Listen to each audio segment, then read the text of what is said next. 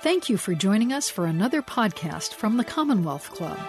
Hello, everyone. Welcome to this evening's program at the Commonwealth Club of uh, California. I am pleased to be here in person, finally, um, to open tonight's program for the sold out crowd. I also want to welcome uh, the many people watching the program online around the Bay Area and also uh, around the country. Uh, in fact, I know there are people in Boston watching.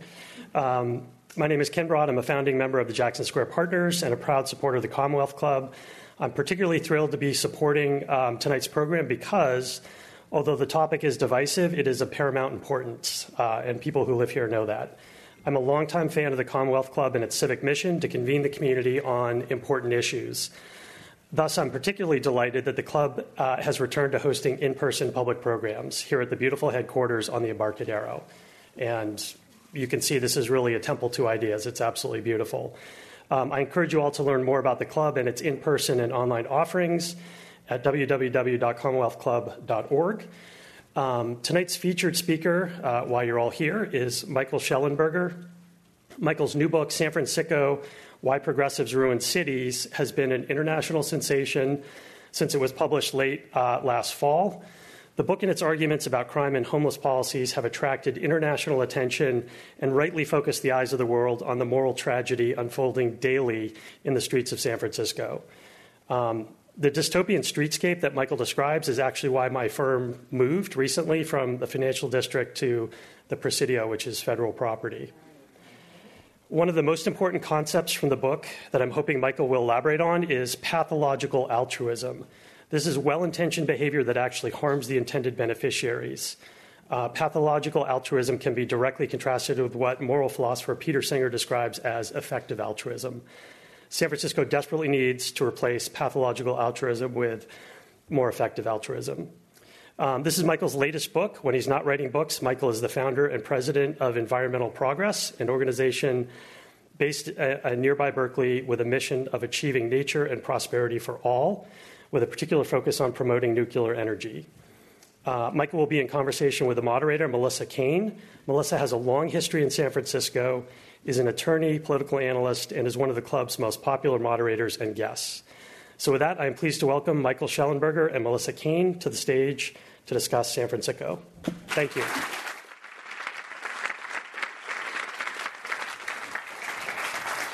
Hi.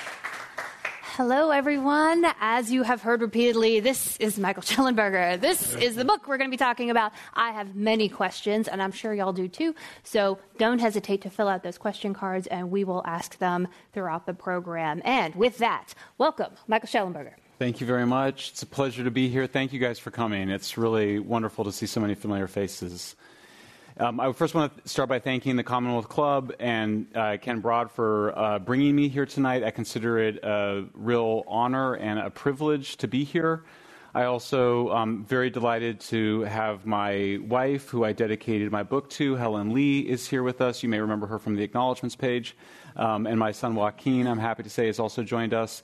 But most importantly, I really uh, wanted to draw attention to the fact that many of the characters, the nonfiction, real, real life characters from the book are here. And I just wanted to honor them for sharing their time and their stories with me. And I'm hoping that each of them would stand up and we can, uh, and please join me in giving a round of applause. Tom, Vicki, I see you there. Would you please stand up?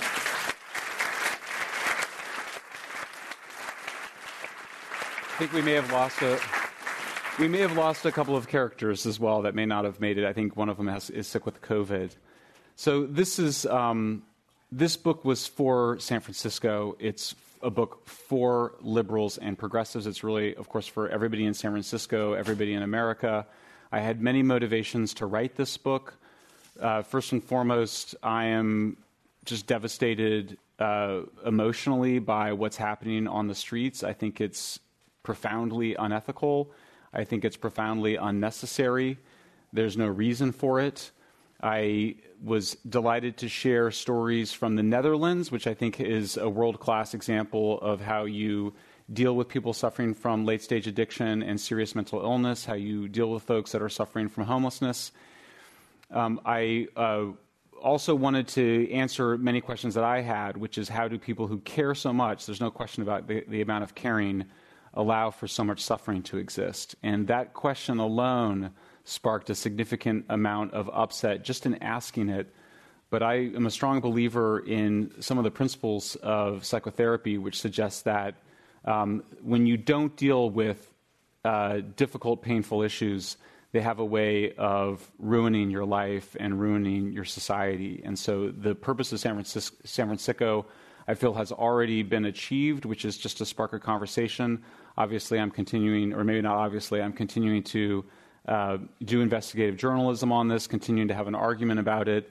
But for me, just the fact that I can be here with all of you tonight, I think shows that we've already made a huge amount of progress. So thank you very much, everybody, for coming. Um, I know many of you will be at the after party with us as well. And Melissa, thanks so much for agreeing to this interview. I, I'll be honest, Michael. When I saw the name and they asked me to do this, I was like, who does this man? Uh, I live here. Uh, I can talk, I can say mean things about my city, but other people can't.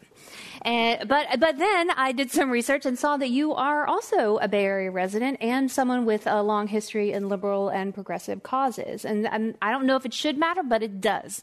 It felt like you were, you know, it was coming from inside the tent. Uh, and so, can you talk a little bit about that perspective and how that has shaped the way you approach the issue and how people have responded? Sure. So let's see, I was raised by two very liberal uh, parents, uh, four liberal parents actually, from uh, Colorado. My family, uh, both sides, come from the Mennonite uh, tradition, which is, a, which is sort of an anti government, pacifist, radical Christian tradition.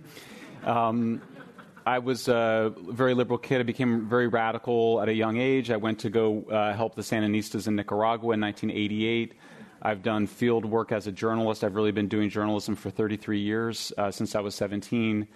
Uh, helped uh, Lula, helped Hugo Chavez. That's something I have in common with our district attorney or with your district attorney.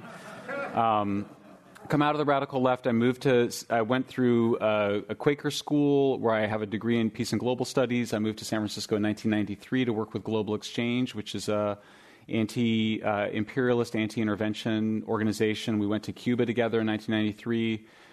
I put pressure on Nike for having sweatshops. Uh, I fought for criminal justice and um, particularly to keep uh, uh, juveniles out of jails and prisons.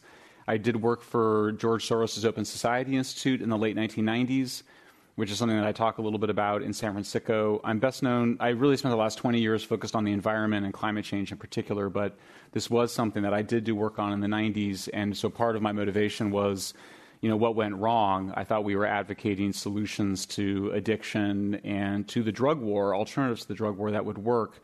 And so when overdose deaths in the United States reached 70,000 in the year 2017, that was when I kind of came back to this and was like, something seems like it went wrong. And I knew about the opioid epidemic, but I also had remembered that in the year that I had stopped doing this in the year 2000, 17,000 people had died of drug overdoses. So the increase of death, and last year may, everyone may know that it was 100,000 deaths from drug overdoses and drug poisoning. So something clearly went horribly wrong, and I wanted to figure out what that was. And I think it's there's some questions about identity, I think, in what you're asking. I, I still consider myself a liberal. I don't consider myself a progressive.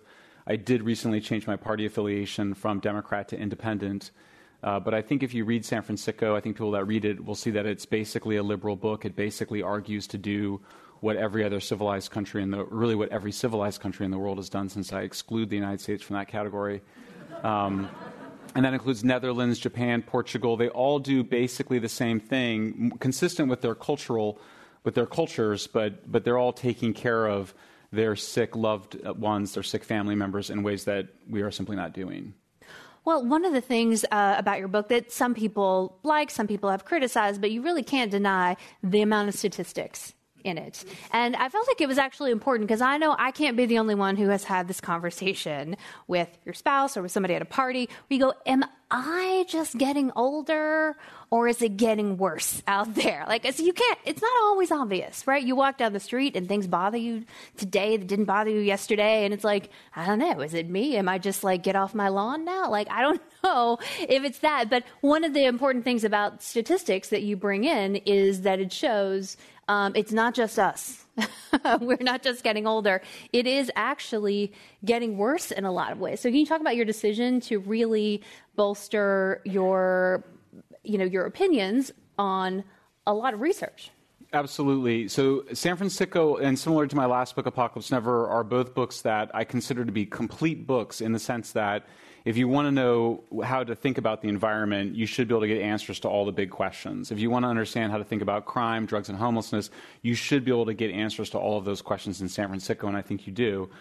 The, the basics of it, you're absolutely right. So, homelessness increased in California. The number of people that are, that are categorized as homeless increased by 30% over the last decade, even as it declined 18% in the rest of the United States. The, certainly, the number of people that we classify as homeless in San Francisco has increased. I also point out that the word homeless is really a propaganda word. It was actually a word that was designed to combine groups of people that should never have been combined, including a mother with two kids who has no underlying drug or alcohol problem or mental illness, who is just escaping an abusive husband. That we're combining that person with somebody who is suffering from heroin or opioid addiction and has quit working, been kicked out of their house, often because of their addiction, and is living on the streets. And then we're combining that person with somebody with schizophrenia or a severe mental illness. And I wanted to unpack those things. So that's why there's chapters about drugs, housing, uh, mental illness. Um, so the book, yeah, the book definitely is. It's not attempting. I always point out, I'm not attempting to. A lot of academics, when they write books, or even journalists, I think they have a view that they want to write a book that's super original. I, I think what, if, if there's anything original about the book, I just think that it's a complete synthesis and an overview of these. In some ways, I'm trying to trick people into buying a think tank report um, by kind of bringing a lot of human stories to it. Same thing with Apocalypse Never. Uh, it's sort of an environmental textbook or sort of a textbook um, in here, but hopefully, um, you know, with sugar coated so that it goes down a little bit easier. It's not super wonky and dry.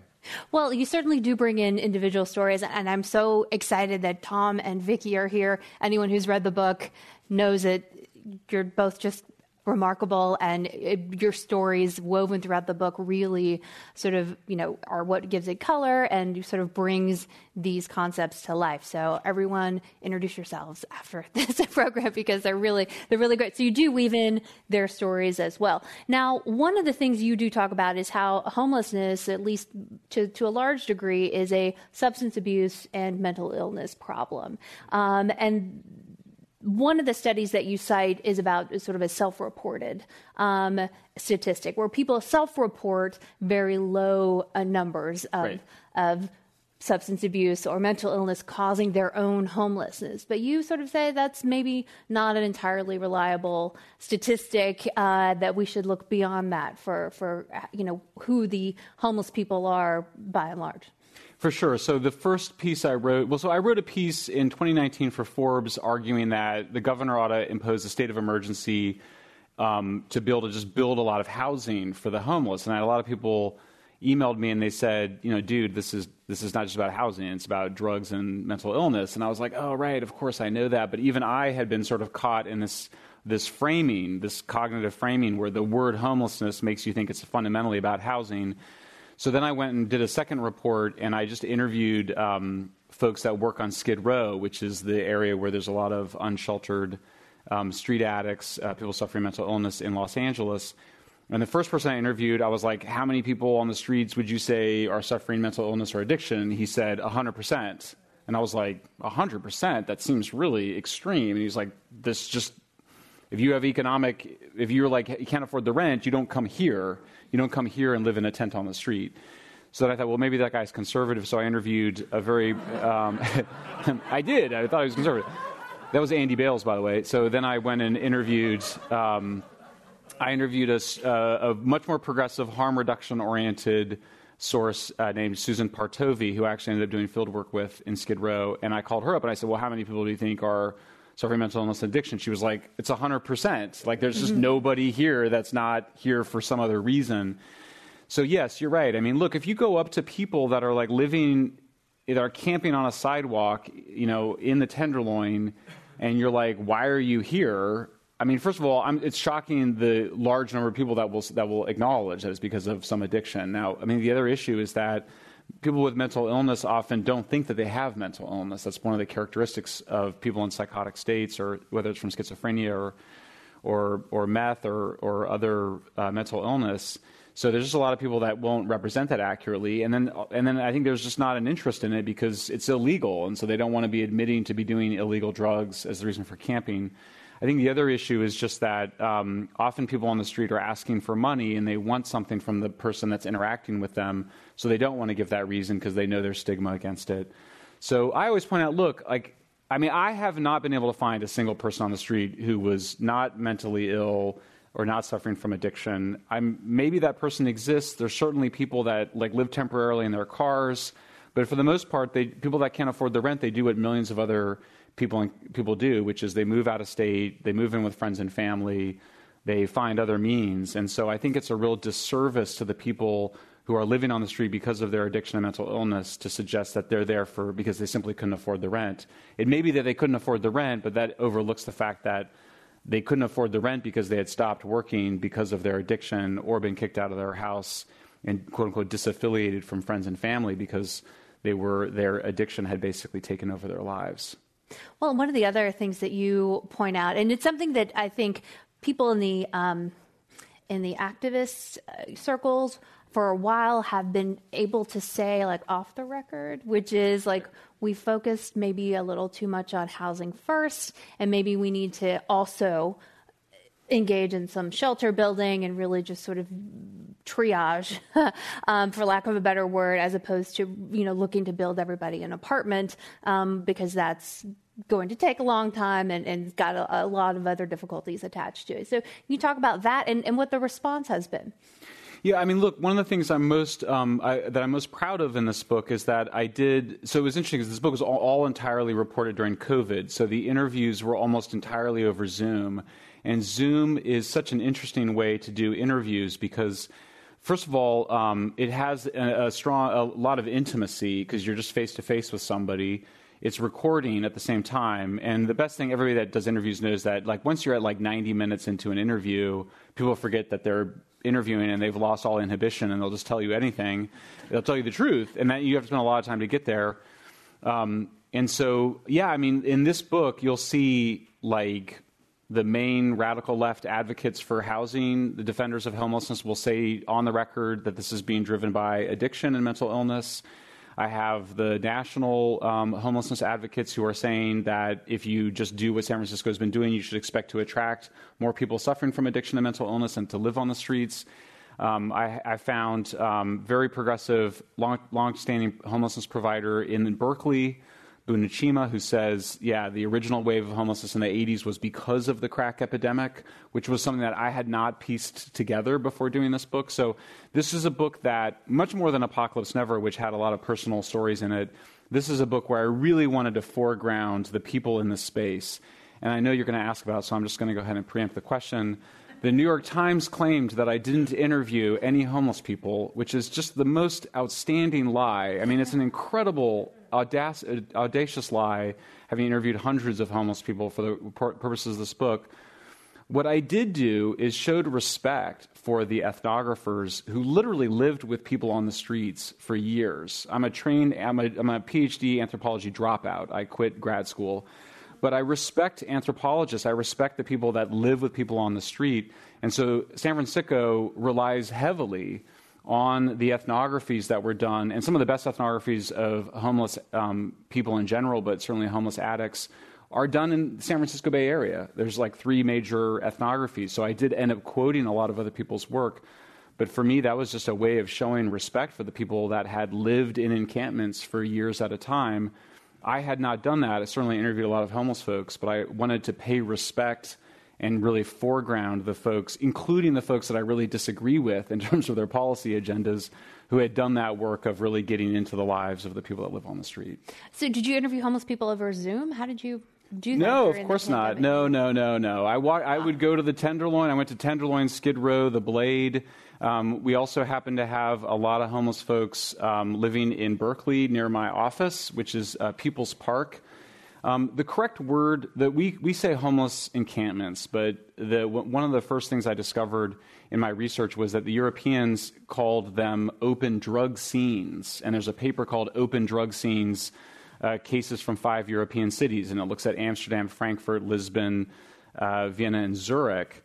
And people to this day, because of The Wire, the TV show, they look at what's going on, for example, in San Francisco, and they go, oh, that's like Amsterdam, which was what they called an open drug scene that was sort of sanctioned by the city of Baltimore in this television show, The Wire, where they sort of um, they used it as a containment zone. But Amsterdam did do that, that's true, but then they shut it down. And it's something that people that watch The Wire, I don't think quite understood, or people still don't understand. They think that Amsterdam may still have these open drug scenes, but what you discover is that those, those five European cities all had open drug scenes. They all shut them down. They all did it the exact same way, a combination of police and social workers. So, anyway, so yes, um, People's Park proved to be a very easy place to go and interview large amounts of folks on the street at once. So why isn't it Berkeley, sicko? Why, why are you coming across the bridge at us? No, I'm kidding. Uh, I'm just kidding. No, actually, talking about the 80s, actually, one of the things you do talk about in the book, and it's something that I hear all the time, is people blaming, and you know, I'm not defending Ronald Reagan, but a lot of people blame Ronald Reagan for the crisis. Yeah. Um, and so you do talk about, like, you say that it's actually, let me just. Yeah. Um, uh, in reality, it was a Democrat who got the institute deinstitutionalization of psychiatric hospitals rolling, President John F. Kennedy. And so, if you could talk a little bit about your research into that and um, and sort of the response to that, because it's something that you just always hear is, yeah, Reagan shut everything down, and now the streets are filled. Have you people. heard it since the book came out? Um, not recently. No, maybe either. you fixed it. I think it. I might have fixed it. Yeah, it's the first thing that you get when you interview progressives about what's going on, and of course, you kind of go as like a liberal, you kind of go, well, yeah, I mean, Reagan, the guy's source of all evil. I mean, naturally, it was Reagan. but then you're kind of like, well, wait a second, he wasn't he president like 30 over 30 years ago, and hasn't California been in the hands of Democrats for you know a supermajority for over a de- uh, for over a decade? And don't we have a 30 billion dollar budget surplus? So how could this possibly be because of budget cuts? So of course it's it's not true, and it's not a defense of Reagan, by the way, who who I who I think deserves some amount of responsibility both when he was governor in the late 60s and early 70s, and then also when he was president in the 80s. But I mean, I think what's what's so striking. So there's two things that people blame Reagan for. They blame him for emptying the mental hospitals, and they blame him for cutting the housing budget, the federal housing budget. The the story of the closure of America's psychiatric hospitals is pretty well known, but basically. You get what you, we go through the Great Depression. I think the first thing to say about it is that people with schizophrenia and mental illness are the most difficult folks in our society to deal with. Uh, my aunt had schizophrenia. It was, it's just, these are very difficult people. Before we put folks with mental illness in hospitals in the 19th century, they were many times being chained up in their basements, chained up in barns, killed. Bad things happened to folks before they went to hospitals. The hospitals were this big progressive achievement in the 19th century. You get through the Great Depression, you get through World War II, the funding was cut, there's staffing, there were staffing shortages come out of World War II, and people got it. Life magazine published these famous photos of, of, the terrible conditions in the hospitals. Many of the Quaker activists and the other activists are trying to fix the hospitals wanted to see more funding to improve them. But there was two things going on. There was some sense in which it would be better to treat mentally ill people in residential care, which is still the case and still something I support. And there was also some idea that you didn't need to require treatment from folks. So those two things combined, it was JFK who um, signed the legislation that basically resulted in accelerated deinstitutionalization. Reagan certainly had a hand in it, but he wasn't driving it by any means. It was really be, it was really coming from progressives to shut down the hospitals and then and then to prohibit the mandatory nature of it, which remains today. So ACLU continues to be the main group that is preventing the mandatory treatment of folks um, with mental illness. And then the other issue is just the budget cuts. We went and pulled the original hard work by my, my staff, they deserve huge credit. Um, went and pulled the original budget funding for housing. And Reagan, it did slightly go down, but it basically was flat when Reagan was president, so he doesn't deserve the blame. He, you could blame him for not increasing it, but it's not the case that Reagan then cut the budget for housing. Um, and actually, there's a, a, question here that kind of goes to this. Uh, how has this book been received by people in a position to do something? Because these are the people who say it's Reagan, um, to do something about the homeless problem in San Francisco. Have you talked to elected officials or other, um, you know, other public officials who who might be able to maybe move toward more shelters and away from housing first, or do some of the other things that you advocate? Yes. So, well, of course, uh, everybody knows about the book. um, uh, I interviewed uh, several members of the several uh, folks on the board of supervisors. I know that several members of the board of supervisors have read the book. I had one member of the board of supervisors attack the book naturally without having read it, um, and we had a little bit of an exchange on Twitter about it. Um, you know, I I'm in a very funny place right now because I I defended Mayor London Breed two weeks ago. I um, supported and and I, I, think helped to create the conditions for her announcing a crackdown on open drug dealing and open drug use in mid-December. I think December fifteenth. I was very happy about it. I was on Twitter just two weeks ago telling folks that are much more cynical about the situation that they should be supportive of the things that she had been doing. Um, but then last late last week, I got a phone call from a friend who said that the um, the linkage center, which was supposed to be linking people suffering addiction to rehab, was also offering a supervised drug site on the same place. And so uh, Leighton Woodhouse, uh, another journalist here, and I went and went in uh, didn't mis- misrepresent ourselves at all. We just said we would like a tour. Indeed, we saw that there was supervised uh, fentanyl, smoking, and other drug use going on in that facility. I found I was very annoyed by that, um, both because it's true that there is some amount of supervised drug consumption in Amsterdam, much more limited and in a larger context of getting addicts into the kind of recovery and treatment they need. And then we went back, or then, um, sorry, uh, two uh, journalists uh, went back on sat- or Saturday, I believe, and then they they viewed and made video of drug dealing going on in a super in this city-run supervised drug use site. I just published that yesterday. I find that disturbing. Um, it's easier for it would be easier for a 16-year-old to go and uh, buy fentanyl in a city run site right now than it is to go and get into a bar or a liquor store and buy alcohol. I don't know. That, that doesn't make any sense to me. That's not what's going on in Amsterdam. Um, I was disappointed by that. Um, I think that if the city really thought that was a good idea, then they would have been transparent that they were doing. They still, as far as I haven't read the Chronicle, I don't know if the Chronicle's even covered it yet. I have not seen the city even acknowledging that that's what's going on. So I am um, annoyed right now with the mayor, and I'm and they have not responded to my repeated request for information. So we're in a very dynamic situation right now. Was the drug dealing sort of out in the open? I mean, what, what was what about, aside from the fact that it was in the center?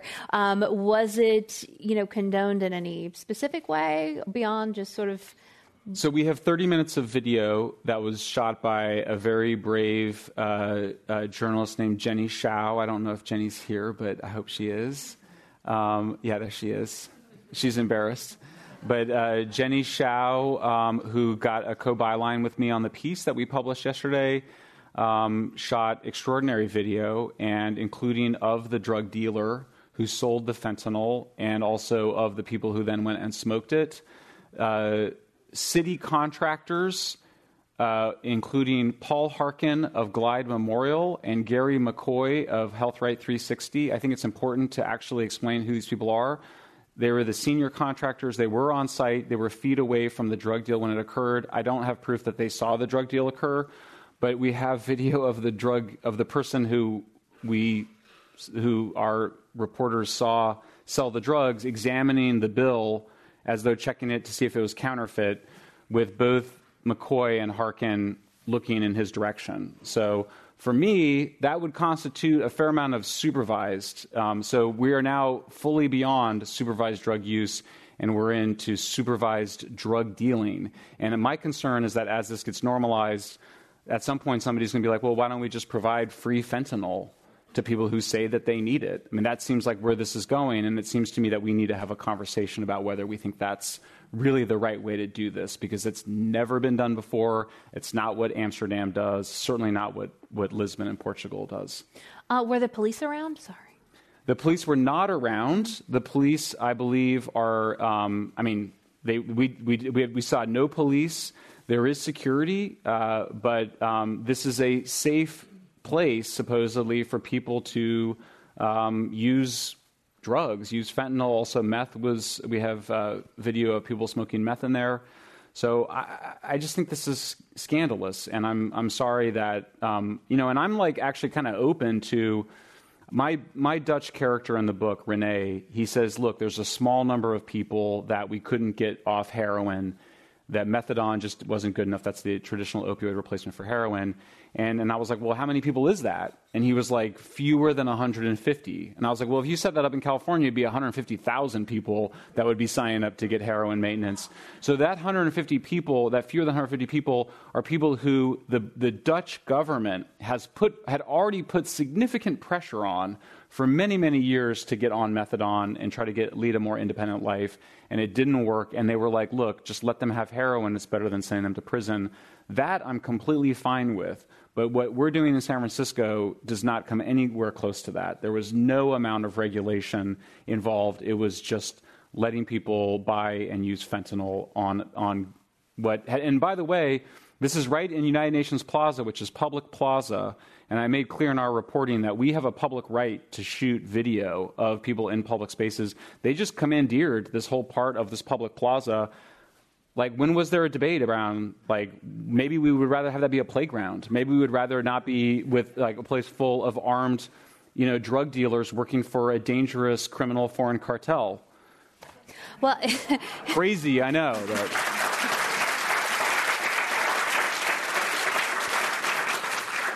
Well, and you do make the point, you, you know, in sort of dispelling some of the things that you hear about why people are in San Francisco. Some people say it's the weather. You talk about that. And then some people say it's because of the services. But you argue that it's not our services that draw people here, it's actually drugs. Yeah, I mean, I'm not saying it's not any of those things. And by the way, I do think the weather has some role to play. I think the fact that it gets freezing cold in Chicago does reduce the amount of um, unsheltered, uh, you know, street camping in Chicago. Um, but I point out that homelessness declined in other warm cities, including Miami, over the last decade. So warm weather is obviously not sufficient.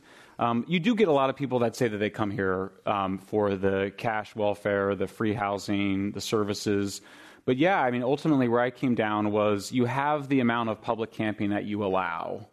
And I think the other big discovery I made that, that took a, a, fair amount of reporting, and I'm very proud to have gotten it, is just that the biggest opponents of building sufficient housing, sorry, sufficient shelter, have been housing first homelessness advocates who have insisted that that money be spent on housing, meaning very expensive apartment units, rather than the kind of sprung congregate shelter that we normally associate um, as homeless shelters. But yeah, I mean, I think like you know when you interview people, when you you know you talk to folks on the street, you know it's um, Tracy Helton Mitchell who wrote I think one of the best addiction memoirs of the last uh, ten years. Said that when she was uh, deciding where to go, when she became a heroin addict and she was trying to figure out where to move to, she's like, either I can go to San Francisco or New York, and she came to San Francisco. So it's pretty well known that San Francisco is a place where people can use, people can purchase drugs at low cost and use them openly and live homeless on the streets.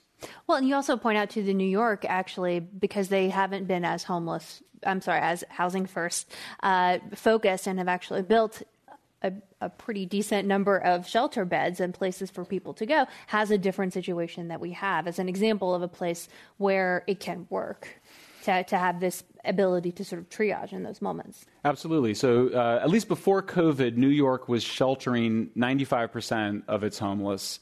So it's it's not rocket science. You, I, I, do think people, I do think that people have a right to shelter. I don't think people have a right to their own apartment unit in the most expensive real estate markets in the country. Um, that just doesn't make any. That's just bizarre. Like you know, you read the Communist Manifesto. It's like not like everybody gets their own apartment unit in San Francisco. This is completely twisted. But I do think that um, I think we have an obligation to provide shelter for our fellow humans. And you know, when you go when you when I shadowed uh, the Dutch social worker and I'd be like, you know, we, we interacted with a guy suffering in a psychotic state, either from drugs or underlying mental illness. And he was like, "You got to go to shelter." And I was like, "I was like, do you have a shelter bed for him?" He's like, "Of course we do. We also have psych beds available if they need psychiatric beds and treatment. We have shelter, um, you know, and uh, we have residential care. So they have. You have to have the back end.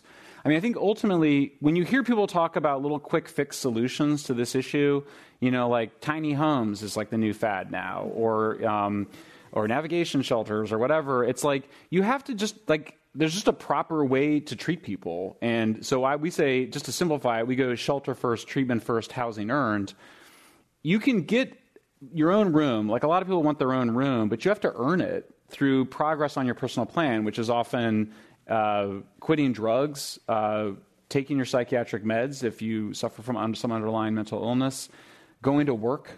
There is some sense of you know, they would always, the Dutch would always say, you got to have carrots and sticks. There should be something that people can gain from making a positive change, but also something that they could lose or some consequence if they don't. And that's, our system is just not, we're nowhere close to having that set up. Well, one of the things you do point out is that some advocates for housing first really want it to be with no strings really. Yes. nothing to you know you yeah. don't have to do anything to keep it. You don't have to take your meds or or not. Right. or you know what i mean? Like and, and so that was really surprising i think for i think people would be surprised to know that that's that's what they're talking about. It's not like housing for people who are walking the straight and narrow and can kind of demonstrate that they can you know sort of re-enter society. It's just housing, and here's the key, and that's um, that's really that's really something that I was not aware. of. My friends and I were like, "What?" Uh, that's that's kind of crazy. Were you surprised that people would look you right in the eye and go, "Oh no, we just need to give everybody an apartment"? Yeah, absolutely. And um, I mean, I was struck by my Dutch character Renee. He struck me as too tough when I was with him. Like there was a guy we were interacting with a guy who was psychotic and he was talking about how he had been, you know, physically assaulted in the last shelter he was in. He was telling this terrible story, and I was just like, "Oh, this is terrible." That's why he couldn't go to shelter. And Renee was like, "No, no, he's psychotic." He was probably known that was true. And he's like, he has to go to shelter. He actually let him sleep on the park bench for one night, but then he would go back the next night and tell him that was it.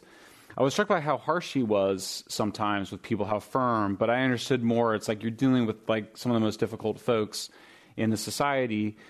So yeah, I mean, it's like it's interesting. Like I try to I try to understand where people are coming from. So I mentioned Harkin and McCoy are the two guys who are overseeing the supervised drug dealing site in in United Nations Plaza right now. Um, what's going through their minds? They have in their minds the idea that it would be immoral and unsuccessful to require anything of anybody. Like, so there's this idea, you hear it all the time. People go, you can't make people, um, uh, you know, decide, you can't make people go clean. You can't make people quit drugs. They have, people have to decide for themselves. I agree with that, but that doesn't mean that you should then be giving them everything without conditions. You can then sort of be like, yeah, you can have an apartment if you pass your drug test. That's a completely reasonable thing for taxpayers and the society to ask for somebody. It also happens to be what they need. They need somebody to say, look, you can have these things, but there's some, there's some criteria here. That's literally viewed as immoral by the folks in charge. And what I point out is that they're in the grip of what you might call a victim ideology this idea that you can classify people in the world into victims or oppressors, and to the victims should be given everything and nothing required. That's not how anybody else does it. It's a peculiar ideology, in my view, but it's a deeply political ideology with, and, and I think it's at bottom, and it helps to explain how we have such a, a terrible situation right now in the streets. Well, on that note, can you talk a little bit about the um, what did you call the pathological altruism uh, that that you talk about in the book, and sort of this this yeah. idea that you you're trying to be nice to people. Maybe I don't think anyone questions the motivations of a lot of these folks, but but that it's actually not helpful. Yeah. So, well, and that gets to the title. I mean, it's it is a harsh title. The book's a harsh title, and the book is the title of the book is obviously about the folks on the street who are sick, suffering from mental illness or addiction, which is a kind of mental illness. But I do think that there's a kind of um, I think there's something pathological about only wanting to supposedly help people or imagining that helping people um, uh, means not asking for anything, not requiring anything, including not requiring that they follow the law. So, you know, folks living on the street, they're breaking multiple laws every day. They're violating laws against public camping, violating public laws against, um, violating laws against public drug use, violating laws against public defecation normally we would enforce laws equally. That's the way our system is supposed to work equal justice under the law. We don't decide not to enforce laws against folks because we've decided that they're victims in some way, either by identity or experience. That's not something that is consistent with our Enlightenment system of governance. So the idea that you would do that, I think, is actually quite sick. Um, I think it has sick outcomes. Um, at the same time, I don't deny that that they care. you know, it's like, but the you know the Beatles were wrong. Love is not all you need. You know, there needs to be some discipline. That's the next book. Love is not all you need. The sequel to San Francisco. it's in there. um, there is a, a, good question here. Um, you said that you switched your party affiliation from independent to, I'm sorry, from Democrat to independent. Yeah. What was the chief reason for doing so? And if you still consider yourself liberal, maybe like traditional liberal, would you ever switch back or consider being a Republican? Yeah. Um, well, I've been this issue of these these identity questions are coming up uh, so much. I mean, in some ways, they're like some of the biggest questions that came up. So after I finished um, the manuscript for San Francisco, I went and changed my party affiliation because I was like, I can't be in this party anymore. It's just too far gone. Um, no regrets about that. I also uh, wrote an essay called "Why I'm Not a Progressive." Um, so then the question, and I've been people just say I'm a conservative, like so that was like that's that's the way that people basically that's the strategy to dismiss this book. Michael's a conservative. Um, they and it's interesting. No one's actually provided any evidence of what that means. What would it mean to be a conservative? If I were to make the argument for my opponents about how I'm a conservative, I guess you would say I don't think that it's a good idea to tear down institutions that we have, however flawed they might be, before constructing new institutions in their place. So um, my the work I was doing before this, and I still do, is I often defend nuclear power plants. I think that we should not shut down nuclear power plants because when we do, air pollution goes up, electricity prices go up, electricity reliability goes down. Um, it's a bad idea, um, but I would see the way the panic and this this really like yeah, panic is the right word. Um, the haste with which progressives wanted to shut down nuclear power plants really since the 60s, with a similar panic to shut down the psychiatric hospitals. Yeah, the psychiatric hospitals, they weren't great. Like they needed to be fixed, but like like just just just removing everybody from them. I mean, I was sort of like I thought there had been some exaggeration on it, but they were literally putting people on the street. Like they were taking them out of hospitals and putting them on the street because they just decided these hospitals were so terrible. I see that same thing behind defunding the police. We've got to just shut down uh, the police station. I mean, Vicky Beach here, who's here from Seattle, was there when like the Seattle city government decided to shut down an entire police precinct building in the Capitol Hill neighborhood and turn over the you know a several block area to out of town anarchists with no accountability. Like what's going on there? It's a kind of moral panic. So if that makes me a conservative, fine. Like like fine.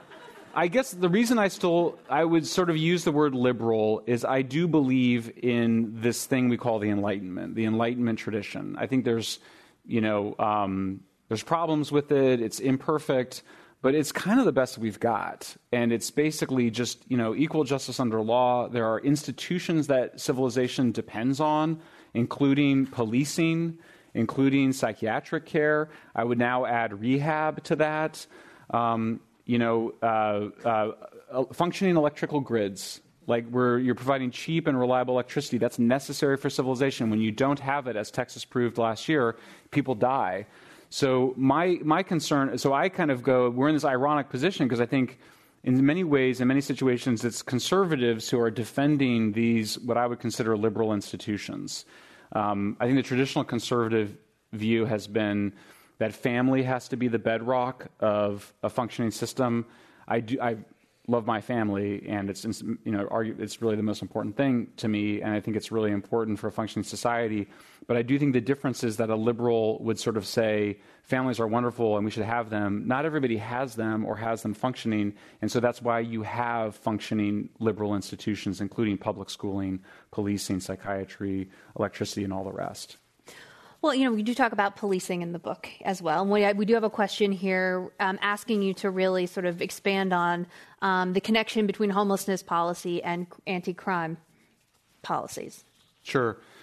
We are also in the midst of a massive national debate around crime and policing. Um, you know, we um, just today, Jen Psaki, the White House press secretary, came out and very strongly said that President Biden supports an increase in funding for the police. So we are a really long way from 18 months ago when Mayor Breed of San Francisco, but many other mayors called for defunding the police. As soon as they did so, the police were being demoralized. Um, they were, you know, hu- you know, police are human beings. I don't think a lot of progressives really um, are, are understanding that. There's been a lot of dehumanization of the police. There's obviously s- some terrible police, you know, and just like there's terrible people in any institution, they should we should have consequences for them. They should be moved out. But turns out that police policing is really important and. I think what I, for this book, one thing that I was so struck by is that, in fact, the evidence that policing prevents crime is very strong. Policing, uh, good policing prevents homicides.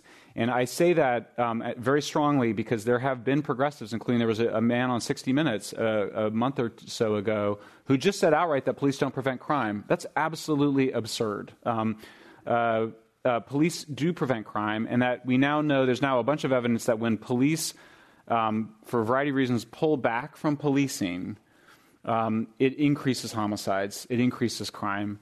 Uh, that simply having police present um, reduces crime without arresting anybody.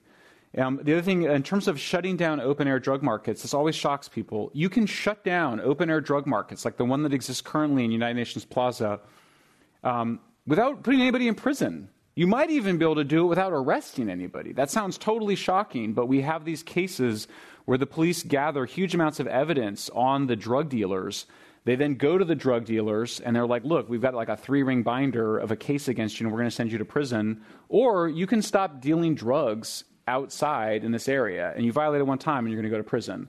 Worked really well in High Point, North Carolina. So I think, I, or sometimes I go on Twitter and I'll be like, I'll be like, um, I'll be like, well, in Portugal they arrest people that use drugs publicly. I proved it because I had the head of the Portuguese drug program on a Zoom interview, and I put the clip on Twitter. And people are like, it's not true. They don't put people in prison for their addiction. And I'm like, I'm like, do you think, ar- I think there's a lot of people that actually think arrests are the same as going to prison. Arrest comes, of course, from the French word to just to stop somebody, to halt them from doing it. You don't have to even take them to the jail.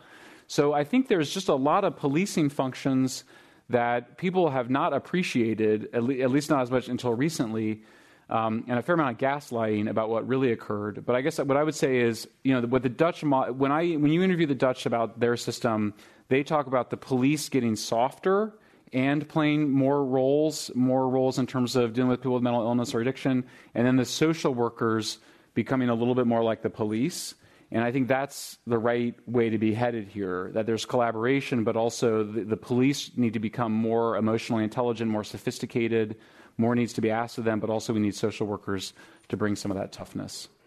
You, you definitely share some anecdotes about people who say, you know, this person was a real pain, but, you know, they really helped me get to where I needed to go, even though they were really annoying. and yes. so, you know, harder social workers, softer police, I think was, was what you said. We do have another question here. Um, somebody asks, um, will you ever run for office? I don't know if you know. Mr. Shellenberger has already run for office. Did quite well in the governor's race of 2018 as a Democrat, no longer. But uh, will you ever run again for office?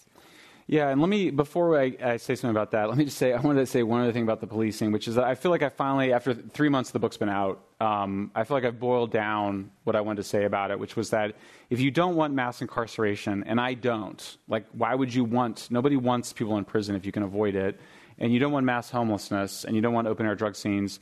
There's three key P's: policing, psychiatry, and probation. And what's shocking to me is how little we've used probation. We now have electronic monitoring.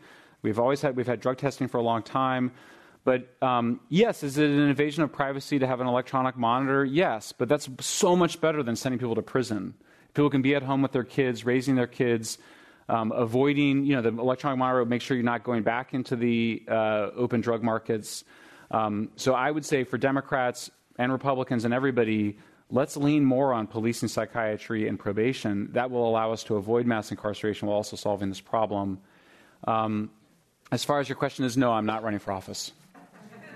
Sorry. As of today, we shall see. But somebody needs to, and I, I did tweet out. Somebody today, should do something. Yeah, I mean, there's a funny. Um, like I don't know if you guys saw like after the the big tr- there's a there's a bunch of uh, trains have been getting robbed in L.A. and there's all this looted uh, packages and Gavin Newsom, our governor, went there and he was like, "What's going on here?" And somebody got to get to the bottom of this. And Babylon Bee, which is like the Onion for conservatives, tweeted something like, "You know, Gavin Newsom pledges to get to the bottom of who's in charge of California." um, and it went viral and it was like and it was like and you know but then i read today in politico that it's not clear that republicans are going to field a serious candidate for governor and again i mean i'm not a republican but i'm a little bit like somebody needs to run so part of my i've had a chance to meet a fair number of fairly affluent people even some billionaires in recent weeks so i'm hoping that maybe one of them will will run and self finance their campaign. I said, look around the room. like, um, somebody needs to do it because um, even if they, you lose, uh, we got to challenge this this existing regime because um, I just kind of go, four, if waiting another four years sounds like a really bad idea. Well, you do talk in the book about Governor Newsom, especially with regard to the sort of NIMBY YIMBY wars and how, um, and you know, I think political uh, courage, I think was the word that somebody used in the book to describe, uh, or cowardly, I think was maybe the word to describe his approach to um, to the housing crisis, to just the inability to build, you know, any housing. Really, you know, certainly not to the degree that he promised at the outset of his administration. Can you talk a little bit more about your thoughts on Newsom's administration with regard to not just homelessness but but housing? Yeah, I mean, look, the first thing about um, Gavin that you're struck by is, first of all, he's been dealing with these issues for for over 20, 25 years since he was a member of the of the board of supervisors in San Francisco. Has he though? Well, I mean, I'm not saying he's been dealing with them well. But I mean, he, he gave a speech in uh, January 2020, State of the Union speech on the so called homeless crisis that was really about drugs and mental illness. It was an incredibly good speech. Um, he also promised to build, I think, um, one and a half million new housing units um, during his time in office. And then you just I mean, then you look at what he's doing, which is like almost nothing on these issues. I mean, there's been some good stuff in terms of ADUs on housing, but but certainly on the drug and alcohol crisis, nothing. Um, I think the most important, one of the most important interviews in San Francisco is with um, a widely recognized uh, psychiatrist named uh, Dr. Thomas Insel, whose own book, by the way, on this issue is coming out in the spring. And he and I talked over Zoom, and it was like we were finishing each other's sentences. We were like, you know, brothers from another mother. And we, I was, and finally, I'm like, dude, so you talked to the governor, so like, what's going on? And he's he's also a political person, so he just kept saying over and over again, um, it's a leadership problem. I counted in the transcript; he said it's a leadership problem six times. so obviously, this is a problem that start is at the very top. Um, I think the the it's not a very complicated explanation. I think Gavin is afraid to counter ACLU. He's afraid to counter George Soros. He's he's afraid to counter Housing First. Um, I mean, there is the centerpiece of this book, which, which one of the centerpieces of the agenda is universal psychiatry, which most progressives, I think almost all progressives would support. If you support single payer universal health care, you should support universal psychiatry. We called it Cal Psych. Um, and I find that with my most progressive friends, when they ask me what I want to do, I say, uh, we want to get people the treatment they need. We want Cal Psych. Uh, it's perfect for Gavin to pick up and run on. um, if he won't do it, then I hope I hope a Republican or an independent will. Uh, I do want to talk about CalPsych because that's a big part of your of the sort of answer here. But you know, is that has that been a bit of a difficult sell? I mean, we're coming off of the you know the EDD sending out billions of dollars. You know, we're not exactly running things super stellar right. out of Sacramento. Um, is you know the answer? How's that flying? The answer right. being like a big, a big sort of lumbering state agency. Right. So, so I'm so I'm calling for CalPsych, which is basically arguing for a single uh, new state agency to do what I think the counties can't. And part of the reason is that uh, the, the street addict population is highly transient. Um, they move around a lot. Um, and also, sometimes the facilities where people need to be, whether it's shelters or residential care or psychiatric hospitals. They don't need to all be in downtown San Francisco. There's just not that much room, or Venice Beach. Um, um, they should do their part, but often where, where the large open drug scenes are aren't exactly where the institutions need to be. So a statewide system would allow people to be where they should be. The other thing is we know about overcoming addiction. It's really hard to quit doing heroin when everyone around you is, is using heroin. It's a triggering response. One of the most um, famous studies is American soldiers who were addicted to heroin in Vietnam when they came back to the United States. Most of them were able to quit without much problems, in part because they just weren't around it. So, you know, for, for some people require, are going to require more care, like people with schizophrenia, it'll be a lot more difficult. But for the average 20 something dude who is addicted to fentanyl, like the guys that we saw in the supervised drug dealing site in San Francisco, um, that guy, those guys, they just need, they need like three to six months in an organic farm where they can have woodworking classes and take computer programming to quit their addictions go through recovery, reaffiliate with family and friends, get a job, and become independent. That's what those guys need. But they don't need that. Thank you. Um, they don't need that and should not be getting that in the tenderloin. Like that's just the wrong. I mean, that's the wrong place for it. We know, in fact, the European studies I keep mentioning, they say do not concentrate all of your services in a single area. So what that allows is you can kind of go especially like i mean the, one of the best times to get people into recovery is right after they overdose. Well right now we revive people uh, with narcan we revive them and then we're like okay bro good luck man. Within hours they're back smoking fentanyl. So if you could be like hey would you, you like do woodworking? Would yeah how about a woodworking and organic farm? Um, I say that because I'm trying to appeal to liberals, as you can tell. Um, but I think the point is that it's got to be a proper alternative. It doesn't have to be, I mean, it can be in the Central Valley where, where the costs are much lower. So that's the case for Cal Psych. It's also, I just don't think these things, I think, I don't think hard things get done in a decentralized way. So when you read, there's nothing more demoralizing than reading by the way 30 years of reports from various government agencies about how to fix the homelessness problem. I mean, you're just like, wow, bullshit, bullshit, bullshit. um, but they all sort of say, they all say there should be better coordination between agencies. Forget about it. The agencies don't coordinate. You have to have a hierarchy. So that's what CalPsych will, will do. It, its CEO will report directly to the governor, best in class. That person should be from wherever in the world. That is the best person. Uh, six regional directors, assertive caseworkers who report to the regional directors. They have access to all of these treatment facilities, psych beds, shelters. They've got then mobile teams on the ground getting people the care they need. Um, look, in 40 years, will Cal Psych have become a fairly bureaucratic and cumbersome organization? Probably, and will probably be, need to be dismantled and replaced by something else. But for now, it, there's no reason it couldn't form as a skunk works, meaning um, the classic skunk works model is that Lockheed Martin was so dysfunctional that they created a whole new uh, organization on a separate campus to build think it was the F 16, or someone may know, um, to build a whole new uh, jet plane, they had to move the employees to a different institution. That's what I'm saying is that you can't get Health Right 360 and Glide Memorial to do this. This has to be done by somebody in a different hierarchical structure with a mandate to actually solve the problem. Right now, the incentives are totally messed up. People are paid to treat people, they're not paid to get people into recovery. They're not paid to get people into independence. So Cal Psych would have a mandate to do that. It's, I think it's exactly what we need in California. There's no reason that California not only couldn't be as good as Amsterdam and Lisbon, but even better. We should be best in class. This is the greatest country, this is the greatest state and the greatest country in the world. Look, we have a $30 billion surplus. We have plenty of resources. Um, the EDD thing, yeah, it just shows that that agency is completely broken. That they lost $30 billion of taxpayer money to criminal gangs. You got to have something, you got to stand up something that is separate, hierarchical, transparent, effective. Um, and it would be, I think, um, much more easy to monitor that resource um, than in today's opaque agencies. Why hasn't the housing cost in San Francisco gone down? Like, if it's so bad out there, and, and no one's saying it's not because yeah. we've all walked past it, but why?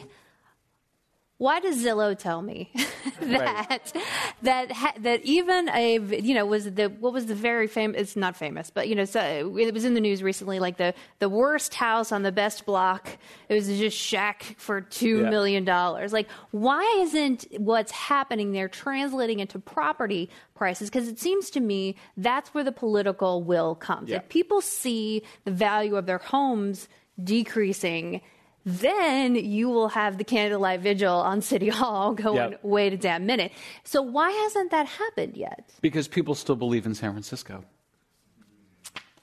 Dang it. Well, hopefully we'll have cured him of that.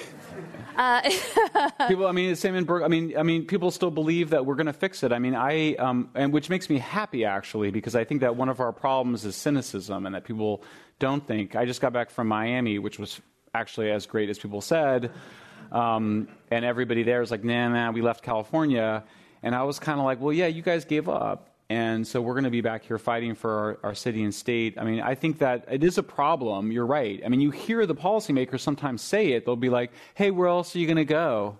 You know, nothing's as great as California. And they're kind of right. I mean, um, look, we love, like, we're here for a reason. Like, we love this place. I mean, we just, you know, I mean, and I think the other thing is that, of course, you can escape it. I mean, when I would talk to people about doing research on this book, they'd go, yeah, that's why I don't go downtown. And it's like, ugh. I saw that movie. It was Elysium, and it was a nightmare.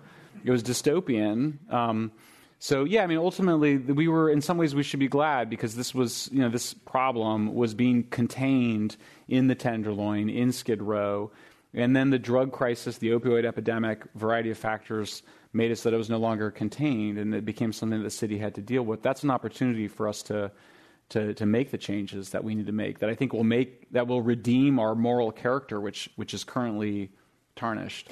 well, it does seem like for something like CalPsych, something that's that big, um, that it might require a ballot measure. Just somebody who studies politics, it that's um, and I'm not saying ballot measures are always the best idea, but it's not clear that you're ever going to get the kind of political will that you need. Especially you've got when you've got people who are representing rural districts who are saying, "I don't want this." I don't want Right. I don't want your San Bernardino based rehab centers. Thank you very much. And then you have the people in the urban centers who also don't want to do this. So it, it seems like it might be something that has to come from, from the people, as it were. Have any of your billionaire friends offered to bankroll a ballot measure for CalPsych? Yeah, I did. I was involved in a in a in a pretty good ballot uh, measure, and even raised a little bit of money for it in twenty in twenty late 20, 2019, 2020. But ultimately, it fell apart. It just didn't have the support. I found the donors were not educated enough. I mean, that was part of the reason I wanted to write San Francisco. Is I felt like the donors were asking me questions that I needed time to really lay out and explain. Um, I'm not running for governor, but if I were governor or ran, what I would say is you come into office, you do a bunch of stuff that we I describe in San Francisco that we need to do: shelter first, treatment first, um, housing earned, as executive order to the extent you can, um, and that would survive in court against ACLU. Um, you would then present uh, a set of legislative vehicles to the legislature, and you'd be like, "Let's go, guys! If you don't want to do it, then I'm going to campaign against you in the fall or in two years." And then I'm all, and then you would also just work to go put on a ballot initiative. Governors have um, a lot of power, um, both in terms of the executive orders, but also just to go to their donors and to other billionaires in the state and go, "Come on, guys, we can't count on the legislature; it's broken." I mean, Sacramento is just such a petty town in some ways, and the concerns are just very provincial. I mean, it's so weird in some ways because, like California, it's just like California. It's like this just whatever we are now, like the fourth or fifth largest economy in the world, and yet like the concerns of your average legislature are so provincial and so petty.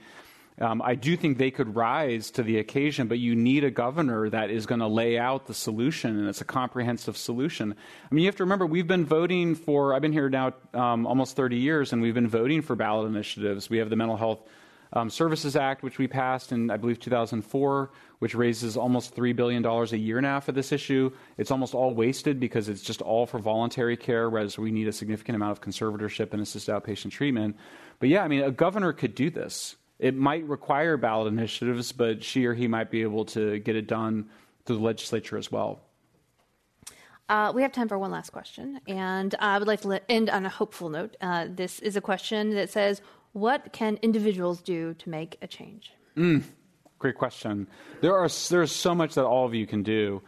I mean, I think the first thing is just to. Um, I mean, I, when we said what we having an after party, by the way, and so we were. I was like, what are the what are the goals of it? Inspiration, building relationships, and then finding resources for this work. There's so much that people can do to be active. Certainly, social media is really game changing in terms of getting the word out.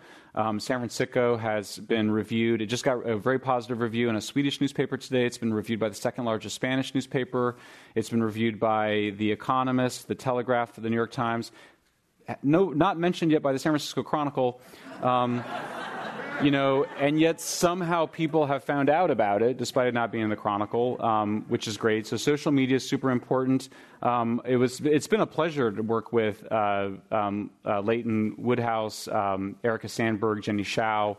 Uh, they are true journalists, true reporters, very brave. So we need more citizen journalists, people that like to go and investigate. Yeah.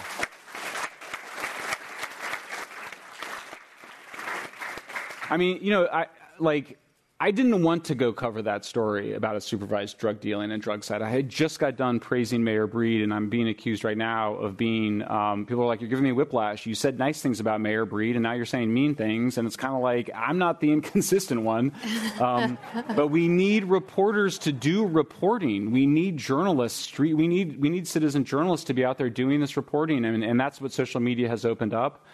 Um, we certainly need people to give money. Um, I haven't plugged it yet, but we do have a coalition called the California Peace Coalition. Um, which we want to replicate to other states, but it consists of um, recovering homeless addicts. It, it, consists of parents whose kids are homeless addicts on the street, and it consists of parents whose kids have been killed by fentanyl, and then, and then other uh, community leaders. So we need people to donate to California Peace Coalition. Um, yeah, we need people to get involved and build this movement because ultimately that's what's going to save the state. Well, thank you so much. For anyone whose questions we didn't get to, the answers are in here, I promise, all of them.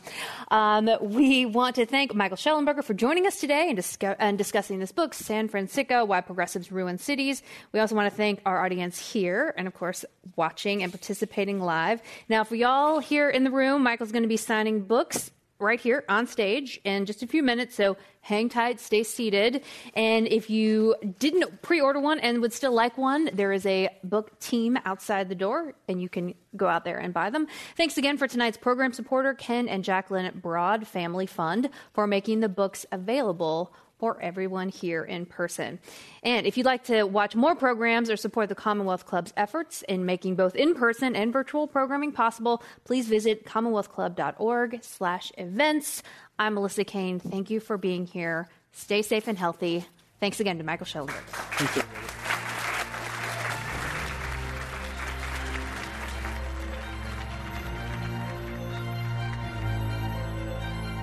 You've been listening to the Commonwealth Club of California. Hear thousands of our podcasts on Apple Podcasts, Google Play, and Stitcher. If you like what you've heard, please consider supporting our work and help us bring 500 programs a year to listeners like you. Go to commonwealthclub.org/donate. Think your way around the world with our travel programs to exciting domestic and international destinations. And when you're in the Bay Area, please join us live at our events. Thank you for listening and for your support.